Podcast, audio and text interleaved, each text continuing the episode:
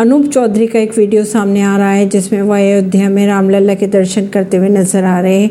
वो भी पूरे प्रोटोकॉल के साथ साथ इतना ही नहीं, बकायदा राम मंदिर का निरीक्षण भी करते नज़र आए, जैसा कोई बड़ा अधिकारी या मंत्री हो।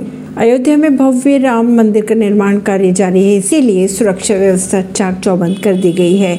हर आने जाने वाले पर नज़र रखी जा रही है। कुछ हिस्सों में तो आम लोगों का पहुँचना ही बहुत मुश्किल है। की अगर माने तो इसी बीच अनूप चौधरी का एक वीडियो सामने आ रहा है। इसमें वह न सिर्फ़ वीआईपी तरीके से रामलला के दर्शन करता नज़र आ रहा है कि पुलिस प्रोटोकॉल में निर्माणधीन मंदिर का निरीक्षण भी करता हुआ दिखाई दिया।